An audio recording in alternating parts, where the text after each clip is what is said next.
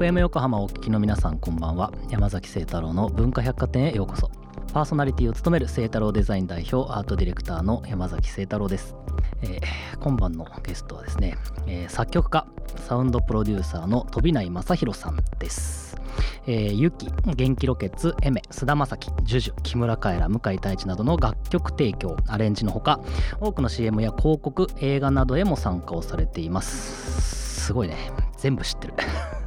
えーそんな飛内さんと2週にわたってお送りをしていきます。そんな文化百貨店ではメッセージもお待ちしています。Twitter、Facebook、Instagram、 note の公式アカウントをフォローしてコメントやメッセージを送ってください。それでは山崎晴太郎の文化百貨店、今夜も開店です。FM Yokohama Culture Department 本日の文化百貨店にお越しくださったゲストをご紹介します。飛内正弘さんです。よろしくお願いします。よろしくお願いします。飛内正弘です。めっちゃいい声ですね。いい声ですか？めっちゃいい声。本当ですか？はいめちゃめちゃいい声です。やっぱあれですかね。音楽を作られてるから音には敏感みたいな感じなんですかね。飛内って結構珍しい名前ですよね。そうですね。関東では全然出会ったことないですけど、どこ出身なんですか？地元が青森県のむつ市というところで、おうほうほうほう。そのあたりではまあ学年に一人か二人はいるぐらいの比率でいる名字で。青森からこんな日本を代表する作曲家が いやいやいや生まれたと。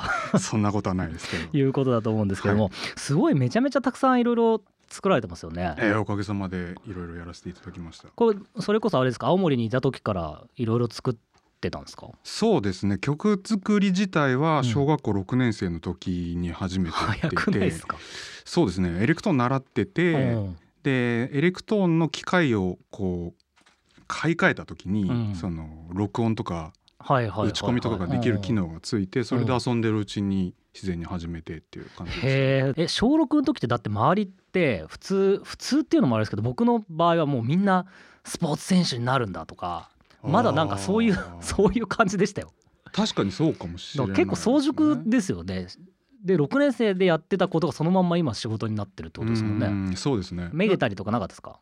もちろんあります。あのもともとその音楽の道を目指してたわけでもないというか、まあ、小学校6年生の時とか何も分かってないし、うん。あのドリフに憧れてたりもしたんでお笑い芸人になれたらいいななんて思ってたんですけどあーなるほでそういううちにやっぱり一人でこう物を作っていくのが楽しいなとあの気づいていったというか。うんなるほどね。そこね。中学高校もじゃあずっと青森で作り続けてっはい。ていうことなんですかね。まあもちろんバンドやったりとか。あーやっぱそうなんだ。そうですね。バンドやりますよねみんなね。僕ギターをその中学校2年生からやってたんで、こうあの中学校の時の同級生と一緒にバンドやってまあ、うん。最初はコピーですけど、うん。で自分が作った曲聴かせるのって結構恥ずかしいじゃないですか。うん。そうですね。うん。なんで中2ぐらいまでは多分誰にも聞かせず、うん。親もいない隙に出かけてる時うん。にこっそり作って、作りためるっていうことをずっとやっててで中学校2年生になった時にその一緒にバンドをやってた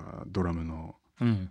友達にあの聞かせてはいはい。そしたら「いいじゃんいけるじゃん」と。へえ「これで俺らはオリコン1位だ」みたいな。るなほどね。全然拙はいはいいはいしょうもないデモだったんですけうんどそうやって人に聞かせる喜びというか感想をもらえるそのうんあの自分だけのものかはい。ら誰かにこう聞かせてあの感想をもらえるっていうのが楽しいなってなっていってそれが膨らんでいった形ですかね。ね。でも最初のその聞かせるっていうのがもう全ての表現の一番一歩目ですよね。ね。超えなきゃいけない、そうですね。これ超えられない人めちゃめちゃ多いじゃないですか。多いですよね。で大体ねなんか鼻折られることも多いんでななんかそこって結構大きいなって思いますけどそれが中学時代にあったっていうのは結構やっぱ早いなって感じがしますけれどもね。そうですね。そうちなみにさ音大でに進学するためにまあ上京されたとはい。いうことなんですけど、まあ音楽で食べていこうとかもう絶対一生音楽でやっていくんだっていうのはもう音大に行く前から決まってた感じですか？そうですね。漠然とですけど、あのそもそも作曲家編曲家っていう仕事のことがまだよく分かってなかったんですけど、はあはあは当時あのモンドグロッソあとかはいはあのテイトワとか、いうん。あとまあファットボーイスリムとか、うん。プロデューサーで曲を作っていて、うん。フューチャリングボーカルがいてはいはい。っていう形のアーティストが続々と出ていて、うんうんうん。そういうのに憧れてやっぱあの僕はその時もライブは結構しんどいと思ってたので、うんあのそういう方向に自分もなれたらいいなと思って志したっていう形ですね。じゃあ影響を受けたそれこそミュージシャンって今言ったファットボーイとかモントロスとうんかその辺ですか？作編曲家っていうよりは、うん。プロデューサー、まあああり方というか。うん。うん。まあ、もちろん小室哲哉さんとかもはい小学校の時はい。にめちゃめちゃ売れてたしどっちかというとバンドとかそういうプロデューサーユニット的なものに最初は影響を受けたと思います。ね。これちなみに大学の専攻は何だったんですか？専攻は PA とミキシングとうん。作曲と編曲とをやる人がごちゃ混ぜになっているような科で、へで自分がその専攻しているものが作曲だったとしても、うん。あのミキシングとか PA の基礎みたいなものを学べるので、ーそういうところが良かったですね。大学行けばそのままデビューできるわけではないじゃないですか。全然そうでですね。これどうどうやってそこから今今にこう至るというか。と僕の場合はう19歳だから大学2年生ですかね、うんうん大学2年の時にもうすでに仕事を始めていて。それはあの地元で一緒にあのバンドというかユニットというか曲を一緒に作ってたボうんーカルの子がいたんですけど、うん。後輩で。そのデモテープをその彼女が勝手にオーディションに応募していて僕はもう上京してたんで知らなかったんですけどそれでたまたまグランプリを取ってしまって。おーすごい。そうなんですよ。で曲作ってるからレコーディング手伝ってくんないかっていうふうに言われてへのえ方でレコーディングしたのが最初でそういう感じですね。へえそうなん。えそっからもうじゃあすごい軌道に乗ってそのまんまお仕事が全然うまくいかなくて。最初確か結構まとまったお金をいただいたんですよ、ええ。たまたま運が良くて、うん。ただそれ1個やって1年間仕事がないとか、あー。でやってもまあデモ代。はいはいはい。それぐらいしかもらえなくて、うまくいかないのか。まあ学生だししょうがないかなみたいなうん感じではあったんですけど、まあ続けてて。で卒業するタイミングで改めてデモテープをうん。あの自分が好きだなと思えるうん。人が所属しているところにはい。はいはい送ってそれが今の事務所なんですよ。へえあそういうあれなんですねなりなり方っていうか、ん作曲家ってどうやってなるんだろうって思ってる人いっぱいいると思うんですけどなんかバンドとかは結構イメージ湧きやすいじゃないですか。そうですよね。ね、なんかハンティングされたりとかうんなんかライブ活動やっててとかって感じですけどデモテープを送るみたいな感じでなる人が多いんですか？作曲家って。とか紹介とかですかね。うんあのこういういいアーティストがいるんだけはいはいはい。ど、あいいアーティストというか曲かけるやつがいるんだけどうん。みたいな感じで紹介されることもあるみたいですけど、うん。僕は普通にデモテープに3曲入れて送ってただうちの事務所主に j p o p を作ってるんですけど、ええ。僕全曲インストを送ってたんですよ。ああなるほどね。うん。なんか多分なんつうんですか普通じゃないことをやりたいというかなんなんかそのアーティスティックなことをやりたいと思ってたのかわからないですけど、うんインスト3曲送ったら、うん。あのいいんだけど歌もの聞きたいって言われて。わかんないみたいな。そうかそうか。うちの事務所でどうなるのかわからんそうそうそう。とトラックメイクとしては素敵だけど、なるほどね、うん。そのメロディーあるやつも聞かせてもらえないかなって言って、まあいろいろ送ってみたら、うん。あの所じゃあちょっとお会いして話してみましょうっていう話になって。うん。へえそうな。え作曲家ってそもそもどういう事務所に所属をしていろんなアーティストに曲を提供するってそういうイメージで合ってます？そういうあ僕の場合はそうですね、うん。違うあのもちろんあの自分でやってる方もいますけど、僕の場合は事務所に所属して、えー仕事をいただいてうん。やっている、へえ。じゃあそれはもうなんだろう？じゃあ次はこのアーティストだからとかそういう感じになるんですか？それとももう決まったペアでペアペアっていうかうーんそうですね。それまあプロデューサー次第ではあるんですけど、毎度そうですね。僕の場合は作曲の場合はほぼコンペなんですよ。あコンペなんですか？あの僕に作ってくれっていう依頼で曲を作ることの方が全然少なくて、うん。あのこういうアーティストがこういう曲を歌うから、うん。あの募集してます。えどういうこと？どういうこと？ちょっと詳しく教えてください。え？えアーティストがいます、はい。で歌を歌う方がいらっしゃいます、はい。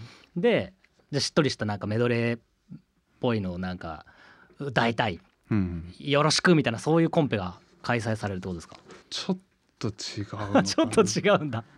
まあ最近のその作曲家はみんなあのちゃんとあの完成形に近い状態でデモが作れるようにはなってるので、ええその DTM とかも進歩してますし、うん。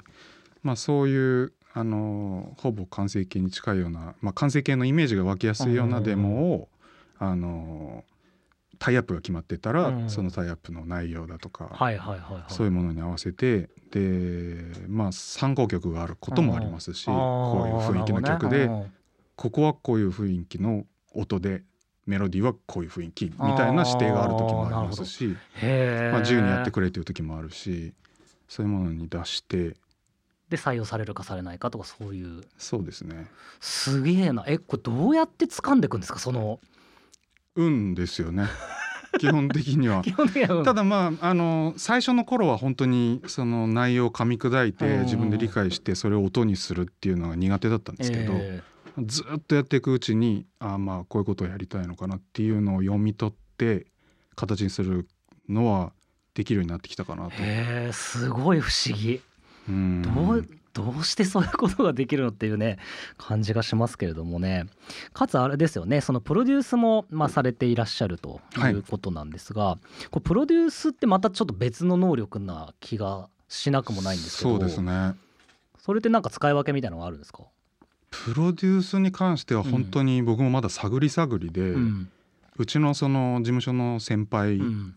とか社長とかもう凄腕のプロデューサーたちなんですよ、うん玉井健二さんとはいはか蔦谷浩一とか、なんでその彼らを彼らの背中を追うようにじゃないですけど、うんまあ、こういう時はどう立ち振る舞ってるんだろうなってまあ実際見れればいいんですけど、ええ。まあ、一緒にスタジオ入る機会っていうのもはいはい。そこまでないので、うんまあ見れる時は見てまあそれ以外はもう自分なりにうんどう、まあいろいろ想像しながら。想像しながら、うん。まあ、僕の場合はその曲単位でそのアーティストの曲をどうしようかっていうことよりも、うん。そのアーティストがその先どうなっていくのかっていうことをどうなりたいのかっていうのをうん。なるべくこう普通の会話からうん。感じ取るように意識はしてます。うーん。なるほどね、ん。ぜひいろいろ聞きたい感じですがね。ここで一曲いきたいと思います。飛内さん曲紹介お願いします、テレビアニメ「永遠の消防隊2の章」オープニング主題歌「エメスパークアゲイン FM Yokohama Culture Department by Seitaro Yamazaki. 文化百貨店今晩お越しいただいている飛内正弘さんが作曲編曲をされたエメのスパークアゲイン聴いていただきました。この曲はどういう感じで出来上がった曲なんですか？えー永遠の消防隊」っていうアニメのオープニングテーマなんですけど漫画読んだあ本当ですか、はい。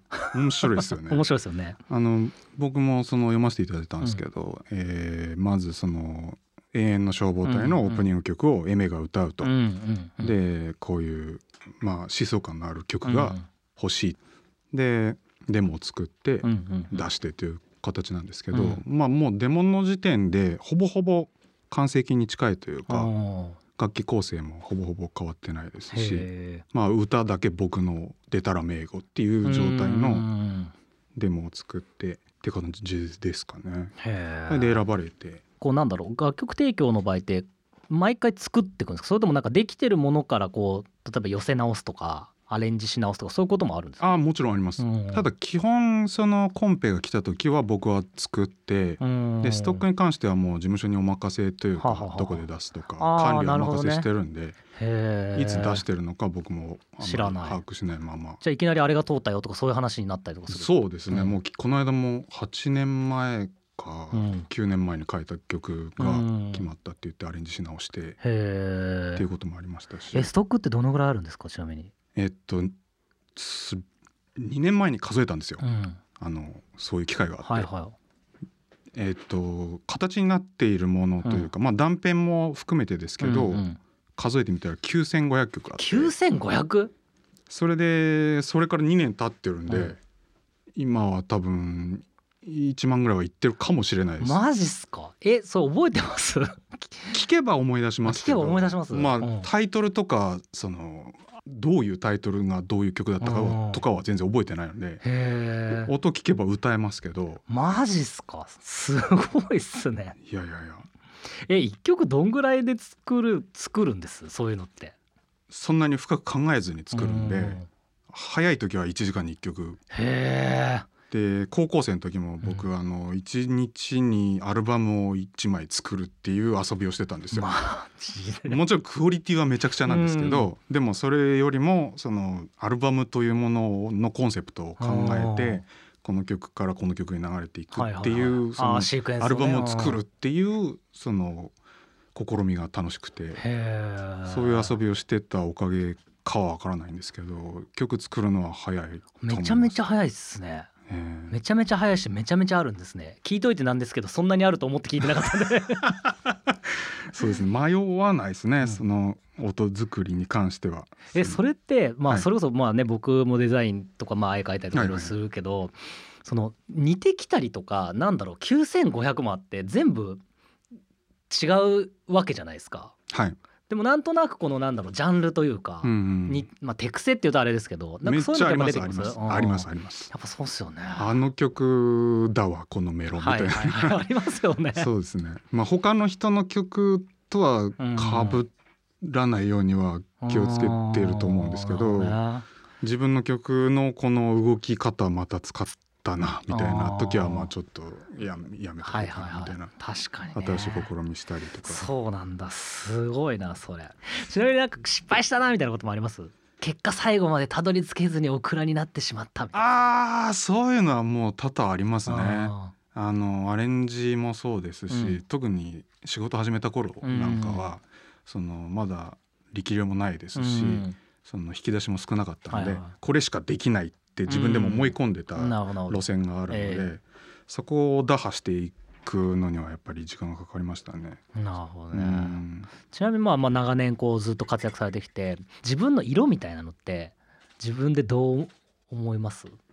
自分でそれを言うのって結構 恥ずかしいですけどただあのまあ僕その出身が青森県の片田舎のうんうんむつ市っていうところだったり、その周りに自然がすごくある環境だったんですよ。うんそのせいかわからないですけど僕の曲を聴いてくれた人が、うん。うんあの日本海の荒波が見えるってう ん言ってくださったことがあってそれは結構的を得てるというか。あ自分の曲を改めて聞き返してみても、うん。底抜けに明るい曲ってないんですよ。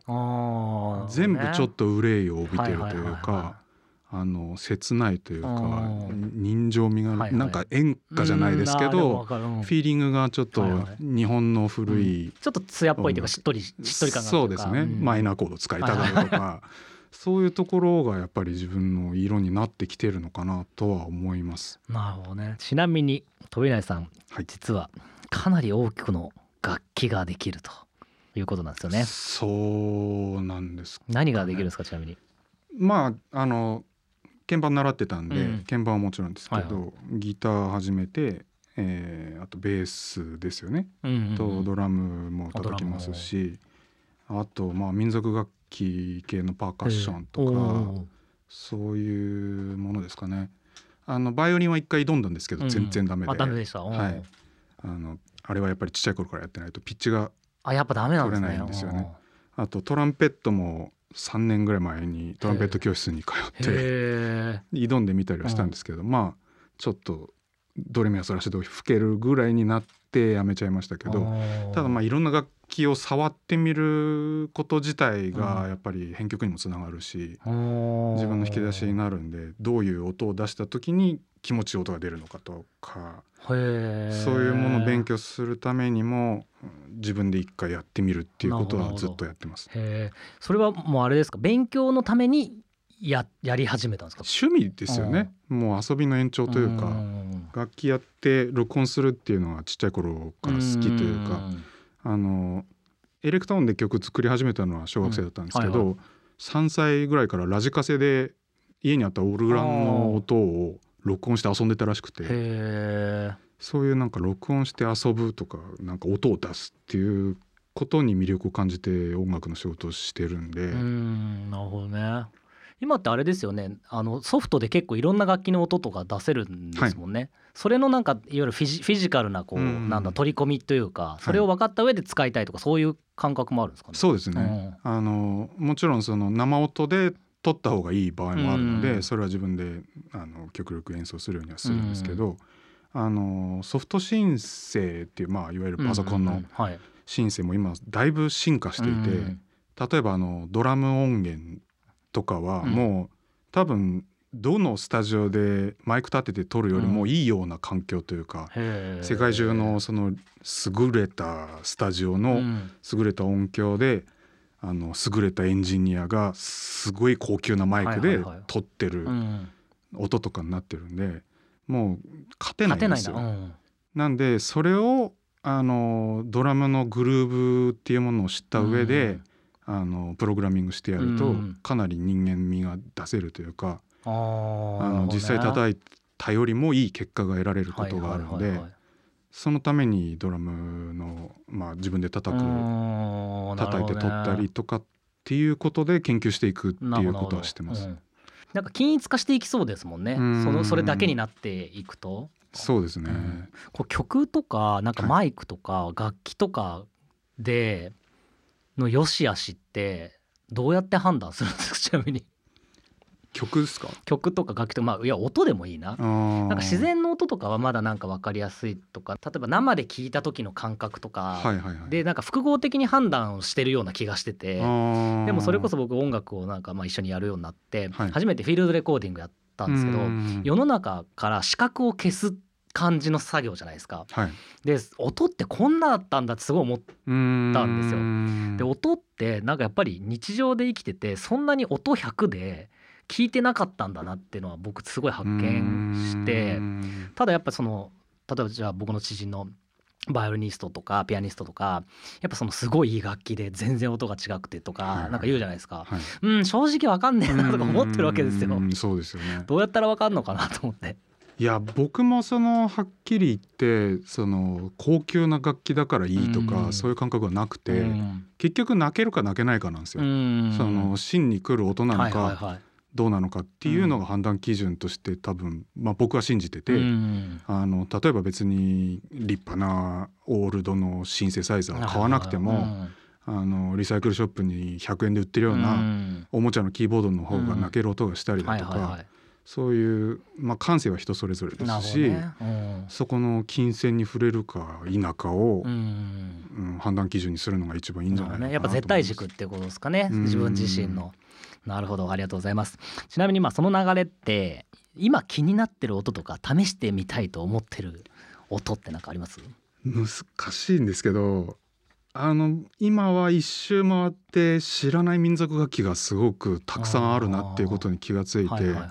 YouTube とか見ててもおすすめの動画みたいなので、うん。あの全然なんて読むのかも分かんないようなどうやって演奏してんのかも分かんないような民族楽器っていっぱいあって、はいそういう音ってやっぱりソフトでも再現できないし、うん。実際に演奏してその触れてあの使い方分かんなくても、うん。触って音出していく、そのなんかプリミティブな感覚というか、それをやっぱり今は求めているのかなっていうソフトにもなってない知らない、うん。名前も知らない、でも人間のこう身体に近いというか。そうですね。あーなるほど。えちなみにどの辺のエリアが面白いとかあるんですか？にその民族楽器って。いやー意外と日本の民族楽器も知らないものがあって特にあの雅楽とかで昔使ってたけど今使ってないみたいな確かに。もうなくなっった楽器とかありますもんね。ものがいっぱいあると思うんですよ。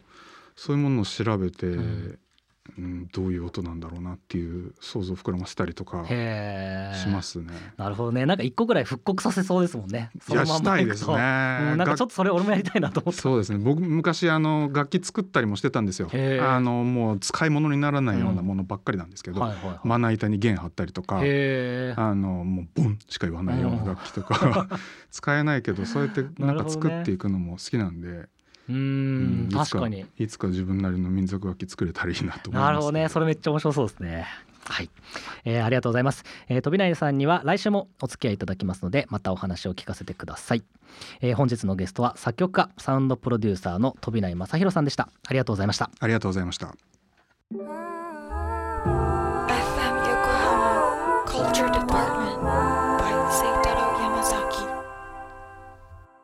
えー今週は飛内正弘さんとお送りをしました。なんだろうその音楽ののことを言葉で喋るの僕結構やっぱ好きなのかもしれないですね。でなんかやっぱ作っているからこそのこの言葉の選び方みたいなのはちょっとやっぱしびれますよね。なんかこういう話を聞いてからね飛内さんの曲をいっぱい皆さん聞いていただけるとまた見え方が違ってくるんじゃないかなというふうに思います。といったところで今週の文化百貨店は閉店となります。また来週12月6日の深夜0時半にお待ちしています。お相手は山崎聖太郎でした。